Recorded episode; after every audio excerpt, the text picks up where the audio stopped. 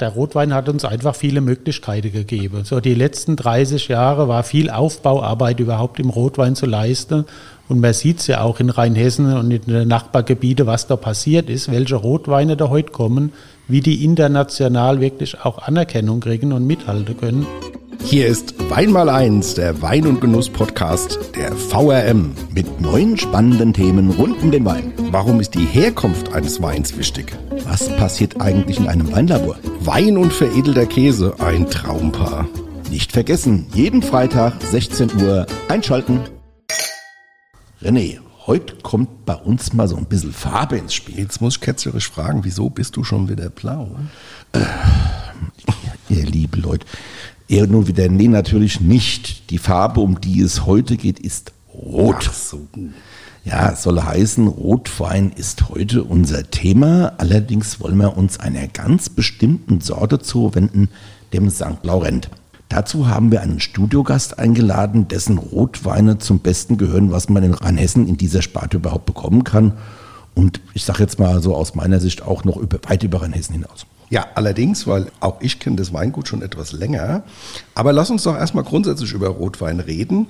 Deutschland ist, neben, nehmen wir die A mal aus, Weißweinland. Das spiegelt sich auch in der Statistik wieder. Zwei Drittel der Rebflächen in den 13 deutschen Anbaugebieten sind mit weißen und ein Drittel mit roten Rebsorten bewachsen. Richtig, und der meiste Rotwein, und jetzt kommt's, Hätte man jetzt so vielleicht gar nicht vermutet, wächst tatsächlich in Rheinhessen, in der Pfalz sowie in Württemberg. Das sind ja. halt einfach auch die großen Flächenweinländer. Ja, eben. Aber mit der Erwähnung der A als der deutschen Rotweinregion liegst du natürlich auch richtig, denn 82 Prozent der Weinberge dort sind mit Spätburgunder und Co. bestockt. Leider muss man sagen, waren. Mhm. Denn die Flut im Juli vergangenen Jahres hat in den Weinbergen tatsächlich für verheerende Verluste gesorgt. Ich habe mir das selbst ja auch angeschaut vor Ort. Das ist echt traurig. Naja, es ist eine fürchterliche Katastrophe für Menschen, Dörfer und Städte, aber eben auch für den Weinbau. Besonders beeindruckt hat mich aber daher die äh, großen und vielen Hilfsaktionen aus der Winzerschaft für die Berufskollegen an der A. Ja, da kann ich dir nur zustimmen. Tolle Sache. Dennoch sind die Einschnitte immens und man wird wohl erst in ein paar Jahren sehen, wie dauerhaft die Schäden bzw. wie wirkungsvoll auch die Hilfen sind. Ja, wohl wahr. Aber lass uns mal auf den deutschen Rotweinanbau blicken. Rund 34.000 Hektar sind es insgesamt, wobei der Spätburgunder unangefochten mit knapp 12.000 Hektar die Polposition hält. Also gut ein Drittel, kann man mhm. sagen. Gefolgt vom Dornfelder mit etwas mehr als 7000 Hektar. Ich nehme auch an, dass der Dornfelder so ein bisschen zurückgeht. Das war ja mal in den 80ern ein Riesenhype. Ja. Und dann folgen auf den Plätzen Portugieser, Trollinger, Lemberger, Schwarzriesling, also Meunier und der Regent. Richtig. Und seit einiger Zeit haben wir da natürlich auch schon, und das wisst ihr auch, liebe Hörerinnen und Hörer, wenn ihr auf Weinfesten unterwegs seid oder auch in der Gastronomie, hier in Deutschland auch internationale Sorten im, im Angebau, wie beispielsweise den Cabernet Sauvignon, den Merlot oder auch den Shiraz. Äh, mengenmäßig muss man dazu sagen, spielen sie allerdings keine große Rolle. Das gleiche gilt auch für die pilzwiderstandsfähigen roten Sorten. Zieht man vom Regent mal ab, den hat man ja vorhin eben gerade genannt. Genau, und in Summe macht das in Deutschland eine Jahresproduktion von 2,7 Millionen Hektoliter Rotwein im Jahr 2020. Das ist eine Menge Holz, finde ich. Ja, doch lass uns doch mal schauen, wie die Rebsorte, um die es jetzt gleich ein Gespräch mit unserem Studiogast gehen soll, sich da positioniert. Ja, der St. Laurent liegt im Anbauranking der roten Rebsorten in Deutschland mit einer Fläche von knapp 600 Hektar auf Rang 9. Damit hat sich der St. Laurent oder die Anbaufläche gegenüber dem Jahr 1995 fast verzehnfacht. Ja, aber jetzt muss man auch mal dazu sagen, die beiden größten Anbaugebiete, Pfalz und Rheinhessen, teilen sich im Prinzip äh, die Fläche mhm. zu fast gleich großen Tranchen. In den anderen deutschen Weinbauregionen spielt der St. Laurent nur eine sehr, sehr bescheidene Rolle. Ja, um ein Haar wäre er in Deutschland sogar ganz verschwunden, denn äh, der vermutlich letzte in Deutschland noch vorhandene Rebstock wäre beinahe in den 60er Jahren in der Rebschule Roth in der Pfalz ausgehackt worden. Einem Südpfälzer Winzer ist es zu verdanken, dass das nicht geschehen ist und den Südpfälzer Winzer kenne ich persönlich, weil Aha. ich vor 25 Jahren geheiratet habe und ein Herzlichen Glückwunsch. Ja, danke Du warst ja, bei, nee, du warst nicht äh, bei der Feier, die ist ja dabei. Ja, wie immer nicht eingeladen. äh, wohlweislich, da hätte Fehlte mehr, unangeladen. Er hätte noch mehr Flaschen aufmachen müssen. Ähm, tatsächlich war es aber so, einer unserer Hochzeitsweine war von Johannes Kleinmann in der Südpfalz. Das ist damals der Erhaltungszüchter. Ich hoffe, dass es heute noch ist. Ich war schon lange nicht mehr da und das war sehr fasziniert, äh, weil er da die Fahne äh, für den St. Laurent sehr hochgehalten hat und da auch ein großes Portfolio an Eskalationsstufen hatte, sag's mal so. Okay, ja, was es mit dem St. Laurent auf sich hat und welche Anforderungen die Sorte in Weinberg und Keller stellt und welche Weine sich daraus erzeugen lassen, weiß einer nämlich ganz genau. Und das ist unser Studiogast, der Winzer Matthias Keeth aus Offstein an der Nahtstelle zwischen Rheinhessen und Pfalz. Herzlich willkommen, Herr Keeth. Ja, hallo, vielen Dank. Hallo, Herr Keeth. Stellen Sie sich mal ein bisschen vor in Ihren Betrieb. Ich habe ja schon gesagt, Sie kommen aus Offstein. Wie hat man sich Ihren Betrieb vorzustellen? Was machen Sie da? Also wir sind ja in Offstein so die südlichste Gemeinde in Rheinhessen. Wir grenzen also direkt an die Pfalz an, haben eine kleine Weinbergsfläche in der Pfalz, aber überwiegend haben wir uns also die letzten Jahre in Rheinhessen also ausgebreitet. Wir bewirtschaften ähm, 80 Hektar Reben. Uh, das ist so das ist mittlerweile recht großes Weingut geworden. ja. Äh, als äh, Biolandbetrieb. Okay. Also wir haben also, als ich den Betrieb quasi übernommen habe vor 15 Jahren, äh, in meinem Bereich äh, auf Bio umgestellt und äh, haben da auch sehr stark daran weitergearbeitet. Ja, das ist so die Hauptentwicklung. Wir sind im Moment auch gerade dabei, noch mal ein bisschen zu bauen bauen mhm. gerade eine neue Winothek mit einem Weingut in der ja, Weinberge. Das machen die, Weinberge, äh, die, die, Weingüter ganz gerne im Moment. Ja, also es gibt ja ganz viele, die das machen. Ich bin gespannt, wie dann Ihre wird. Wann wird sie fertig sein? So Ende des Jahres planen wir schon oh, mit der Winothek bald, ja. und spätestens Anfang nächsten Jahres wollen wir damit auch starten, dass man schön draußen Mitte im Weinberg auch den Wein von uns genießen kann und das ganze Gefühl einfach mit rüberbringt, ja. was das Ganze ausmacht. Also ich war ja schon oft bei Ihnen Klar, äh, ist es schon beengt, weil es innerorts ist und äh, da kann ich mir vorstellen, ein Herbst ist auch nicht so ganz einfach dann dort zu rangieren und und und. Was mich immer damals aber überzeugt hat, ist der sehr schöne Fassweinkeller, den ihr äh, im alten Gebäude unten drin habt und sowas. Ja. Also Leute, solange da noch der Standort ist, vielleicht da auch nochmal vorbeigehen, weil es äh, wirklich genau, ein cooler ja. Fasskeller ist.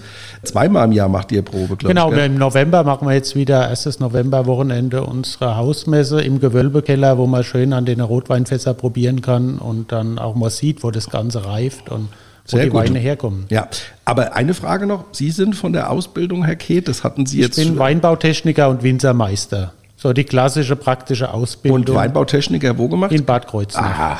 Bingo. Erklärt wieder ja. alles, liebe Leute. Ja, weil wir, wir René ich, wir haben ein Faible für Weinbautechniker und die Weine, die gemacht von den Praktikern. Ja. Genau. Das hört schon gut an. Ja, das heißt also jetzt nicht, das sagen wir immer wieder dazu, dass andere Ausbildungsstufen, ob jetzt ein Studium in Geisenheim oder auch eine Winzerausbildung, dass das ja, also schlechtere Winzer sind. noch drauf gesattelt. Ja, klar, aber, ja, aber also, es ist halt genau. so, dass wir sagen, die Techniker, die haben wir das festgestellt, dass uns die Weine von Weinbautechnikern besonders gut schmecken. Die liegen uns. Hätten wir das auch mal wieder erklärt. So, René. Ja, Sie gehören ja zu den renommierten Rotweinerzeugern in Rheinhessen. Was ist für Sie als Winzer generell der besondere Reiz am Rotwein-An- und Ausbau? Ja, der Rotwein hat uns einfach viele Möglichkeiten gegeben. So die letzten 30 Jahre war viel Aufbauarbeit überhaupt im Rotwein zu leisten. Und man sieht es ja auch in Rheinhessen und in den Nachbargebieten, was da passiert ist, welche Rotweine da heute kommen, wie die international wirklich auch Anerkennung kriegen und mithalten können. Und das macht halt schon Spaß. Und wenn man dann so eine Sorte hat, die auch eine Nische ist, wo man dann auch wirklich Möglichkeiten hat, da auch immer ein bisschen aufzufallen, mal was zu zeigen. Und ja, da war ich froh, dass wir da alte Weinberge hatten, so von 93, die ersten St. Laurent. Sie hatten es ja vorhin mal gesagt, mit der mhm. Rebfläche von der Entwicklung. Also ich glaube, wir hatten damals ein Viertel der Rebfläche vom St. Laurent in Rheinhessen.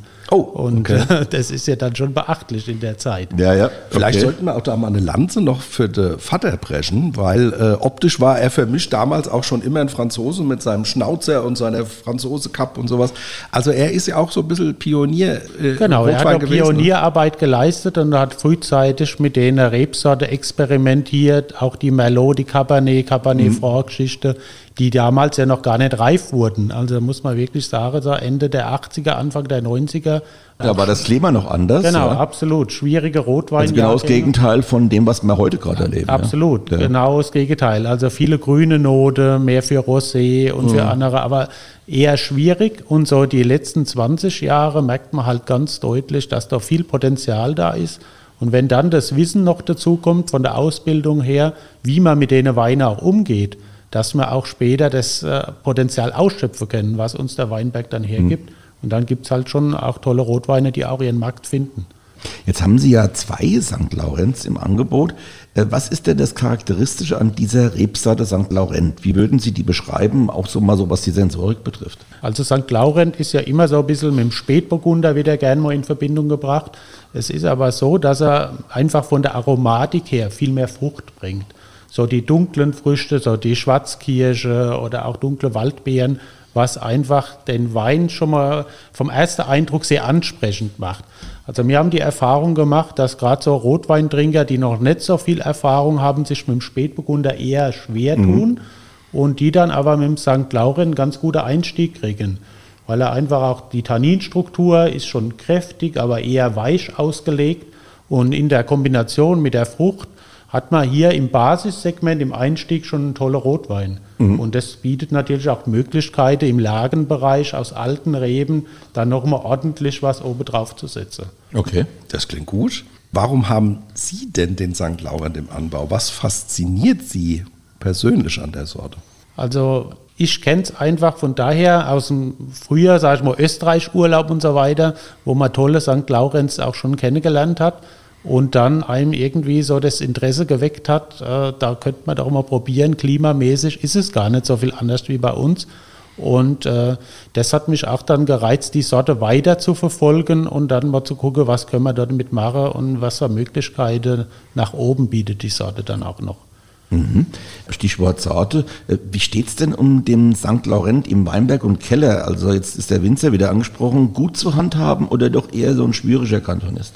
Ah ja, es ist ja Herausforderung. Das sieht man ja auch an der Rebfläche, sonst hätte die sich ja auch erweitert, wie der Spätburgunder oder der Dornfelder in dem Boom, wie die Rotweinseite waren, hat sich also der St. Laurent zwar auch weiterentwickelt, aber auf niedrigem Niveau. Ja. Weil einfach der Anspruch im Weinberg enorm ist. Okay. Also man sieht ja auch die Sorte Frühburgunder, die ja noch früher ist. Das ist ja eine Sorte, die wird wahrscheinlich aussterben in Rheinhessen. Herr Kev, Wespen. Genau, den Ja, Klimawandel, Klimawandel. und alles einfach nicht mehr, Schade eigentlich, gell? nicht mehr passt, ja, oder sich sehr, sehr schwer tut. Und der Laurent reift ja auch früh. Und der ne? reift auch früh und da ist das schon in den äh, schwierigen Jahren, letztes Jahr mit dem vielen Regen im Ja. Juli und August dann die Beeren sehr Fäulnis, klein, die ja. pressen sich dann gegeneinander Ja. ab.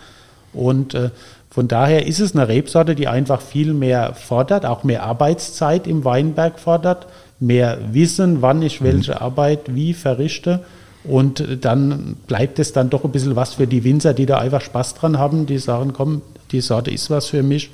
Und ja, somit denke ich schon, dass die Potenzial hat für die Zukunft, aber wird im Nischenbereich in Rheinhessen, denke ich, auch bleiben. Ja, das wird so sein. Das Ja. kann man jetzt schon unterschreiben. Ja, aber es muss ja auch, ich finde, es muss ja nicht immer alles dann äh, höher, schneller, weiter. Ich finde so Nischenprodukte wunderbar.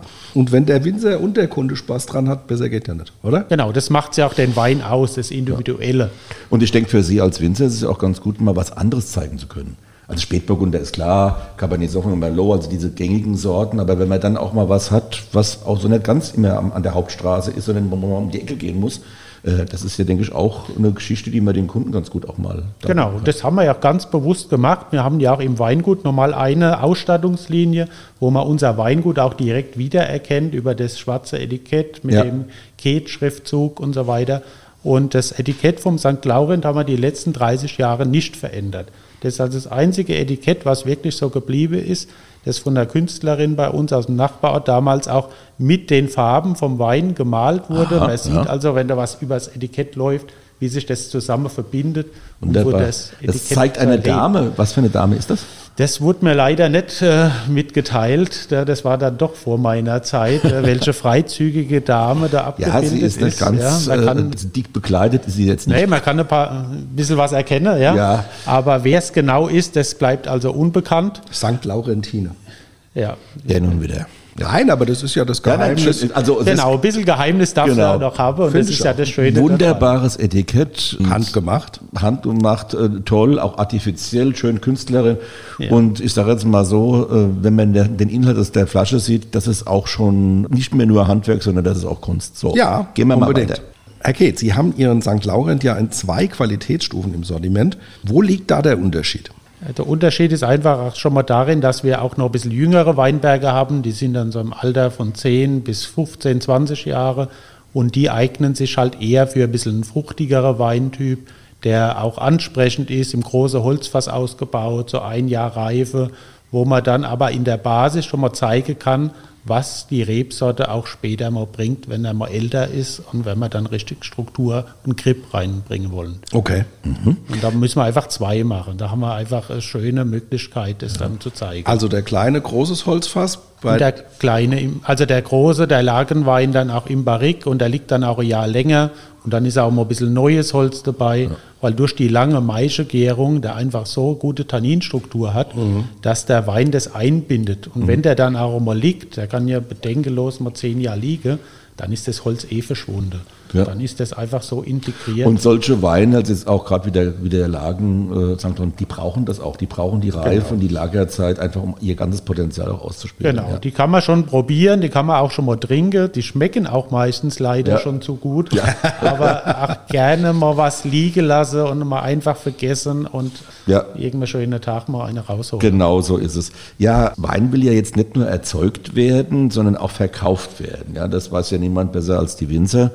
Jetzt steht Spätburgunder beispielsweise bei den Verbrauchern hoch im Kurs. Es war mal eine ganze Zeit lang auch der Dornfelder. Aber wie ist es denn eigentlich mit dem St. Laurent? Verkauft er sich gut oder muss man den stark kommunizieren? Bissl hat man das Glück, dass wir recht früh mit dem St. Laurent dabei waren, dass man dann doch schon einige Weintrinker kennt oder die uns kennen und wissen, dass es den gibt. Und man findet doch ja, selten, sage ich mal, überdurchschnittliche St. Laurens. Und wenn man sich da so ein bisschen einen Namen gemacht hat, dann hat man einmal schon mal ganz gutes Privatkundegeschäft, wo die Leute aufs Weingut kommen und den holen, probieren und so weiter. Und zum Glück hat sich aber auch die letzten Jahre so ein bisschen eine neue Tür aufgetan über den Handel, auch über den Export. Also mittlerweile verkaufen wir den auch so in den Nachbarländern Holland, Belgien, Ja. Lettland äh, und so weiter. Und wo dann wirklich deutsche Rotweine auch exportiert werden, wo auch funktioniert, ja.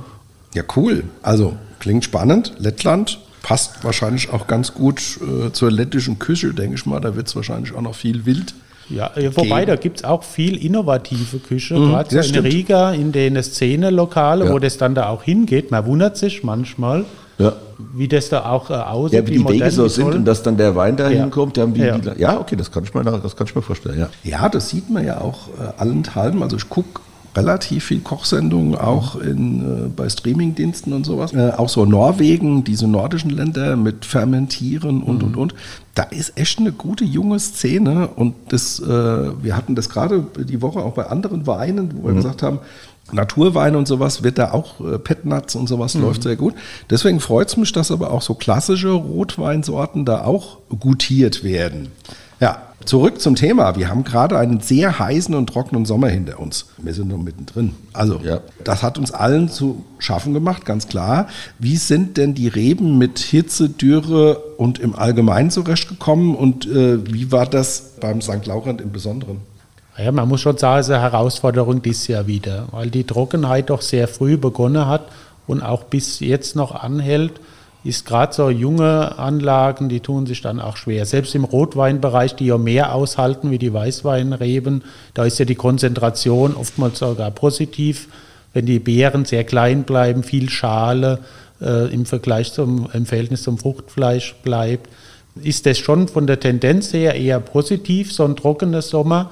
Aber wir mussten dann schon die Anlagen auch bewässern. Also wir haben dann auch äh, Tröpfchenbewässerung, wo wir dann gezielt acht bis zehn Liter pro Woche pro Stock dann auch gegeben haben, um die Assimilation aufrechtzuerhalten, dass nicht zu viel Stress entsteht. Und die alten Reben da, da musste man bisher noch nichts machen. Also die kämpfen, man merkt wirklich, die sind am Limit, aber das ist vielversprechend für die Qualität. Die Beeren bleiben sehr klein, dadurch erhoffen wir uns also wirklich eine super kräftige Qualität. Mhm. Ich will das Wetter jetzt mal von der anderen Seite angehen. Also ich hatte in einer der vorangegangenen Folgen bereits berichtet, dass ich also trotz dieser großen Hitze in dem Sommer noch nie so viel Rotwein getrunken habe wie diesmal. Und ich habe die Weine bei diesem Wetter natürlich, wenn es so heiß ist, auch angekühlt. Wie stehen Sie denn generell dazu? Welche Rotweine eignen sich denn dafür, angekühlt getrunken zu werden? Und wie ist es mit dem St. Laurent in dieser Hinsicht? Wäre das auch so ein Sommerrotwein in der, in der etwas kühleren Variante? Also gerade so der Einstieg mal auf jeden Fall. Ja. Wo wir ja dann wirklich auf Frucht setzen und auf äh, weiche Tanninstruktur und den dann so mit 10, 12 Grad gekühlt.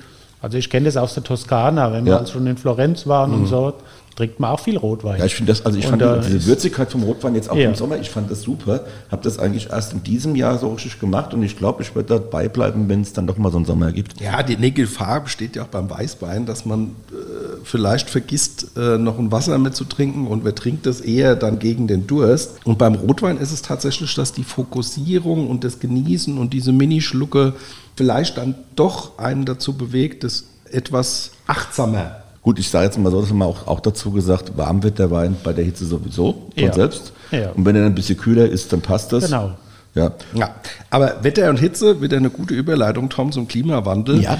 dessen Auswirkungen auch der Weinbau zu verkraften hat. Für den Rotwein, ich denke da speziell an die internationalen Rebsorten wie Merlot, äh, Shiraz äh, oder Cabernet Sauvignon, ist Sonne und Wärme ja zunächst einmal ganz gut. Oder gibt es da mittlerweile auch Probleme? Also die internationale Rebsorte, die können schon wirklich viel vertragen. Also das sehen wir schon, die kommen am besten wirklich mit zurecht. Also die, die wir jetzt haben, wir haben ja auch Cabernet so Ende der 80er gepflanzt, ja, die kommen einfach in Reifephase, wo die ganzen grünen Noten dann verschwinden. Mhm. Also ich sehe es eher wirklich, dass die Sorte in so Jahre absolut ja, Rotwein Top-Niveau kriegen. Für Rosé oder für Sekt, klar, da muss man dann agieren. Da muss man deutlich früher dran gehen. Da muss man auch die Säure im Blick behalten. Das wird halt das ja generell das Thema sein. Säure, ja. Niedrige, niedrige Säure. Ja, also wenn man jetzt die Trauben draus probiert, die sind so weich schon mhm. und so mhm. entwickelt. Also, ist mir die Woche auch bei der Hunderunde aufgefallen, dass ich probiert habe und dachte, boah, ja. toll, Kerne noch gar nicht, äh, färben sich gerade um. Ja. Eine unwahrscheinliche Süße. Und dass ich auch gesagt habe, also ansäuern wird wahrscheinlich dieses Jahr wieder ein Thema Absolut, sein. Absolut, das wird das Wichtigste überhaupt sein, mhm. den pH-Wert da auch mhm. im Blick zu behalten, mhm. dass die Gärung dann auch läuft dementsprechend. Also ja, wir hatten ja 2003 schon mal so ein Jahr gehabt, was ja so ganz schwierig war mit der Säure. Ja. ja. Aber jetzt haben wir mehr Erfahrung. Wir haben daraus viel mhm. gelernt und das okay. hat uns dann jetzt, denke ich, für den Jahrgang sehr gut vorbereitet. Gut, jetzt sind wir an einem Punkt angekommen, wo man sagen muss, da muss jetzt jeder Studiogast durch, wie in jeder Folge sage ich das, und zwar unsere Schnellantwortrunde. Es gibt jetzt gleich drei Fragen und Sie antworten bitte direkt. Ich fange mal an. Lieblingsrebsorte? Ähm, Sauvignon Blanc. Oh, interessant. Lieblingsweinort, jetzt überlegen Sie sich, was Sie sagen, Herr Keith. Oh, Lieblingsweinort, ja, das ist wirklich gar nicht so einfach. Ja. Oder Region geht auch. Ja, Lieblingsregion ist eigentlich schon Rheinhessen, muss ich sagen. Die Vielfalt in Rheinhessen, die macht einfach Spaß, ja, da zu probieren. Okay. Lieblingsspeise? Ja, Lieblingsspeise ist ein Rumsteak. Schönes Rumsteak mit Bratkartoffeln. Mm, da liegen wir auf einer Linie. Vielen Dank für diese Antwort.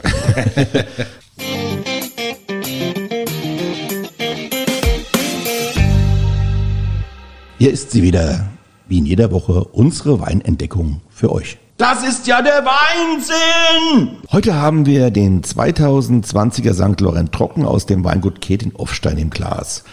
Matthias Ket hat sich in seinem Weingut ja schon kurz vorgestellt eingangs und was mir bei der Recherche aufgefallen ist, ist einerseits, dass das Thema Nachhaltigkeit im Weingut Ket eine große Rolle spielt und andererseits, dass die Weinberge in einem wirklich großen Radius in Rheinhessen verstreut liegen, teilweise sogar in der Pfalz. Mhm. Von Offstein zum Oppenheimer Herrenberg, das sind ja schon mal so schlappe 40 Kilometer. Wie kommt denn das zustande, Herr Kitt? Ja, das kommt eigentlich daher, dass meine Mutter so aus dem nördlichen Rheinhessen stammt. Mhm. Und dadurch hatten wir schon immer Weinberge in Gundersblum, in oh, Dienheim. Das, das ist für Kids nördliches Rheinhessen. Ja, für, ja, ja, okay. Da wollen wir, aber dann, dann fragen wir jetzt nicht die Algesheimer. die lassen wir da mal Ich wollte gerade sagen, Schwabinge ist dann kurz vorm Nordpol. Ja, genau. Ja, ne, für, für, uns ist das weit weg. Ja. das stimmt ja. Also nördliche Rheinhesse Gundersblom. Der war gut, ja. Herr Keht. Also äh, für unsere Zuhörer und ZuhörerInnen muss man sagen. Ja, in Hamburg, Passau und am Nordpol. Nein, aber äh, Rheinhessen ist ja in drei Zonen. Also das nördliche ist Bereich Bingen, dann haben wir Bereich Nierstein, das ist so das Mittelfeld und dann haben wir den Wonnegau, der ist im Süden, da wo Keetz auch äh, nah an der Demarkation ist. Im Bereich Worms, so, ja, zur Stadt Worms. Genau, also äh, zur Pfalz da schon tätig sind und sowas. Und also Gundersblum liegt fast ziemlich in der Mitte von Rheinhessen und es verkehrt dann ja. äh, Nordrheinhessen. Es also kommt es immer auf die Perspektive drauf an. Wenn man von Aufstein aus guckt, ist Gundersblum Norden. Ist Nein, das ist aber gut. Ich ja. finde das gut. So sind die Südrheinhessen. Herr Kate, Ihr Gut steht ja auch für eine besondere Expertise in Sachen Rotwein. Wir haben ja da schon sehr viel drüber gesprochen. Das ist ja in Rheinhessen, sehen wir mal jetzt mal von Ingelheim und Gundersheim, vielleicht eher atypisch. Wie kam es denn dazu, diesen besonderen Febel für Spätburgunder und Co. zu entwickeln? War ja auch so ein bisschen der Papa als Vorreiter, aber gab es da, muss ja auf die Idee gekommen sein. Gab es da eine Affinität oder ist er gerne jetzt in Frankreich, Italien unterwegs gewesen und hat gesagt, Mensch, das kann ich auch? Oder wie kam es? Genau, es kam also einfach daher, dass man das also selbst gern getrunken hat, dass man auch international schon tolle Rotweine gekriegt hat und die einfach bei uns immer suchen musste und es schwer war, das überhaupt, ähm, ja, dass man so einzelne Betriebe in der Pfalz waren wirklich sehr weit, da konnte man auch viel lernen, viel probieren, die dann da schon äh, viel Vorarbeit geleistet haben. Und dadurch hat man einfach mal erkannt, was für Möglichkeiten drinstecken, weil wir haben eher die leichten Böden im südlichen Rheinhessen, viel Sand, Kies, warme Standorte mhm. und die halt gerade in der Zeit, wo jedes Grad äh, gefehlt hat, oftmals noch mal ein bisschen was ausgemacht haben. Mhm. Mittlerweile müssen wir halt auch hier gucken, dass man nicht unbedingt in die wärmste Lage dann in St. Laurenz setzen und dass man auch hier ein bisschen das Kühle mal wieder sucht und äh, ja, findet auch ein bisschen Umdenke statt gerade. Aber wir haben halt dann schon einige Erfahrungen die letzten Jahre gemacht, auch mit heißen Jahrgängen und wir sind mittlerweile einfach besser mit äh, umzugehen. Ich meine, gut, bis Ellerstadt, Vollmer war es ja nicht weit. Oder und, Knipser, der direkt Knipser, äh, fünf Kilometer neben dran ja, ist. Ich wollte gerade ja, sagen, und Vollmer äh, ist, können wir auch mal eine Sendung drüber machen. Ich glaube, es war sogar noch in den, war es in den 80er oder 90ern, wo er tatsächlich noch vor den Kadi musste, weil er entgegen der Richtlinien halt schon Rotwein gepflanzt hat und das weinbaurechtlich nicht äh, in Ordnung war und sowas. Ja, aber da gab es ja auch genau, da schon viel Pioniere in Gab es viel Pioniere und Revoluzzer auch Und teilweise. Pioniere und äh, die trauen sich ja was, weil sonst wären sie keine Pioniere, ja. gehen in den Neuland rein und Neuland kann ja auch mal ein bisschen vermint sein. äh, äh, ja, also in dem Fall rechtlich. Ja. Ähm, äh, bevor wir jetzt über den Wein reden, äh, Herr Keetz, sagen Sie uns doch mal was so zum Weinberg. Wo sind die Trauben für diesen Wein gewachsen und wie haben Sie den benefiziert? Genau, also der Weinberg ist so direkt an der Ortsrandlage. Ist so ein leichter Südhang, so ungefähr mhm. 500 Meter vom Weingut entfernt. Und ja, ist halt schon mittlerweile fast 30 Jahre alte Reben. Mhm. Kann ja kein Fehler sein. Und nee, das ist dann, und das Schöne ist, es sind auch noch recht äh, viele, die gesund sind. Also mittlerweile ist ja SK als Krankheit ja. ein großes Problem. Mhm. Also äh, für die Hörerinnen und Hörer, die das jetzt äh, nicht so wissen, SK ist eine Rebkrankheit, wo die Rebe komplett abstirbt. Ja. Die stirbt dann komplett ab, da ist gar nichts mehr da. Also, also das, man sieht nur noch den, die braune Stiele, die braunen Blätter, die Rebe ja. ist dann tot. Und das passiert halt gerade bei Riesling und bei Silvaner, bei Rebsorten, die man gerne auch als alte Weinberge hat, oft. Und dann mhm. kann es passieren, dass nach 25 Jahren einfach die Anlage gerodet werden muss, weil schon 40, ja. 50 Prozent der Rebe kaputt sind. Mhm. Mhm. Und hier sehen wir schon Potenzial, dass der noch lang stehen kann. Gut, prima. Was ist für ein Boden da? Das ist ein leichter Lössboden. Im unteren Bereich ein bisschen Sand, Oberbereich leichter Löss, also ein sehr warmer, wüchsige Boden eigentlich, wo wir auch gucken müssen, dass wir die Rebe da ein bisschen fordern, also auch mit Begrünungen fordern und mhm. so. Ein bisschen im Schach halten, damit genau. die nicht zu wüchsig wird. Muss auch nichts gedüngt werden und ja, gar okay. nichts. Mhm. Also der kommt wirklich mit dem Standard so zurecht. Hört sich gut an. Und äh, wie vinifizieren Sie den? Wie, wie, wie machen Sie den Holz? Genau, also es geht also mal los draus im Weinberg eigentlich schon, dass die halbiert werden jedes Jahr, mhm. weil ohne Halbieren schaffen wir es in der wenigsten Jahre, die überhaupt so reif zu kriegen. Mhm, okay. Weil die einfach so kompakt sind. Der Ertrag muss reduziert werden, weil wir wollen da auch selbst im Basisbereich eigentlich nicht mehr wie 6 bis maximal 7000 Liter pro Hektar. Mhm. Und die Sorte, wenn die bringen möchte, kann die auch mehr. Und äh, das äh, verträgt aber der Wein nicht. Also da muss man draußen schon ansetzen und dann geht es natürlich los über die Maischegärung. Ja, vielleicht für die Hörerinnen und Hörer nochmal von der Menge her. Äh, also als Qualitätswein vermarktet werden darf 10.500 Liter auf den Hektar. Genau, so ist es. Aber das ist, da ist man mit 6.000 bis 8.000 ist man da deutlich drunter. Ja. Und äh, wenn man dann wirklich in die Spitze geht, muss man noch immer ein bisschen runtergehen. Ja. ja. Da sind wir also unter 5. Ja, aber jetzt lang genug geredet. Ja, ich würde sagen, wir müssen mal äh, trockene Luft hier, Herr Kate, zum Wohl. Ja. Tom. Ja. Ja, was beim ersten Hereinriechen ins Glas auffällt, ist wirklich ein sehr opulenter Duft nach Vanille. Ja. Zudem sich aber auch so ein bisschen Aromen von Mokkabohne, so ein Waldbeerenkompott und äh, was wir auch so ein bisschen gefunden haben, Süßholz. Süßholz, mhm. vor allem auch dann, wenn der so ein bisschen im Glas ist, ein bisschen Luft hat, dann entwickelt sich das Aroma ja nochmal. Ja? Und dann haben wir auf einmal gesagt, ah, das ist Süßholz heißt so ein bisschen so ein Lakritzton. Mhm was ich beim Rotwein immer ganz apart finde. Ja. ja, aber Lakritz ist vielleicht ein bisschen zu viel. Ja, schon ja. zu viel. Also die Basis der Süßholz. Genau. Ja. So. Und was äh, dann auch noch ist, wenn er so einen Augenblick dann Luft gesehen hat, ist so eine, so eine aromatische Melange aus Zedernholz, also sprich so ein bisschen Zigarrenkiste kriegen wir da rein. Mhm. So, und jetzt probieren wir mal. Ja, ich habe schon. Und mhm. deshalb fange ich jetzt auch mal an, was ich da so geschmeckt hat. Also ich finde, was beim ersten Schluck so auffällt, sind so diese wunderbaren weichen Tannine. Mhm aber auch gleichzeitig das Feuer, das dieser Rotwein hat. Ja? Mhm. Das ist ja ein Basis St. Laurent und trotzdem ist das unwahrscheinlich, was der im Mund dann doch entfacht. Ja? Ja, und die Frucht kommt auf jeden Fall nicht zu kurz. Also intensive Kirschnoten, äh, Waldbeeren, aber auch so ein bisschen Pflaume und Brombeeren. Also schon. Also ein richtiger Obstkorb, sagen Pot, von Potpourri, kann ja. man fast sagen. Sehr komplex. Äh, und bei der Verkostung haben wir auch festgestellt, das ist ein Wein, der so ein Wohlfühlgefühl verströmt, also der sich in das auch so leicht angekühlt gut genießen lässt, das haben wir ja gerade erklärt. Ja. Ähm, ideale Begleiter für den Übergang von Sommer zum Herbst. Also stellen wir jetzt so vor, man hat so einen schönen sonnigen Herbsttag und so ab 17, 18 Uhr zieht es an und man freut sich dann auf zu Hause ja. und sagt, ja, jetzt, äh, und dann ist das so einer, der, wenn es draußen ja. dann vielleicht auch mal stürmt und windet im Herbst, wo man sowas schon mal ganz ja, schön im Bei der Verkostung haben wir gesagt, das ist der Wein gewordene Übergangsmantel. Aber nur die Älteren unter uns wissen noch, was ein Übergangsmantel ist. Das hat man heute nicht. Das Übergangsweinchen ja, sozusagen. Genau. Ja. ja, gut, prima. Ich stelle jetzt wieder die Frage, die immer an der Stelle kommt, René. Er der Koch, ich der Esser. Was essen wir dazu? Ich sage jetzt mal Roy Hessisch. Bei meiner Mama gab es oft, weil äh, Papa passionierter Hasenzüchter war, mhm. geschmorter Hase mit Kartoffelklöß und ähm, so ein bisschen äh, fruchtig süßer Rotkraut. So ein bisschen was dazu. Und das, ein schönes Söschen. Das hört sich sehr gut an. Wenn du das kochst und die Weinflasche zu aufmachst, sagst du Bescheid. Ja, unbedingt. Gut. Ich sage dann den Hörerinnen und Hörern Bescheid, die kommen dann auch alle. Jetzt noch die Daten zum Wein. 13 Volumenprozent Alkohol, 1 Gramm Restzucker, 5,7 Gramm Säure auf den Liter und der Preis sensationelle 8,40 Euro. Besser kann man es nicht sagen. Ja.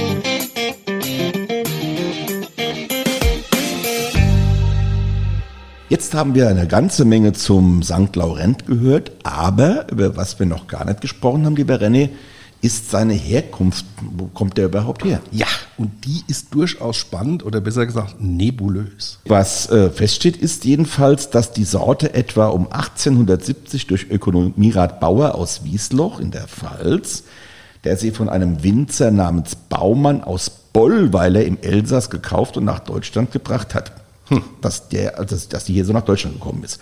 Bronners Sohn Karl, das ist ein bekannter Rebveredler, Karl Bronner, hat dafür eine gewisse Verbreitung gesorgt hier in Deutschland. Und das habe ich aus dem Taschenbuch äh, der Rebsorten von Hillebrand, Lott und Pfaff. Und wo genau die Heimat des St. Laurenz zu verorten ist, sei ungeklärt, sagen die Autoren.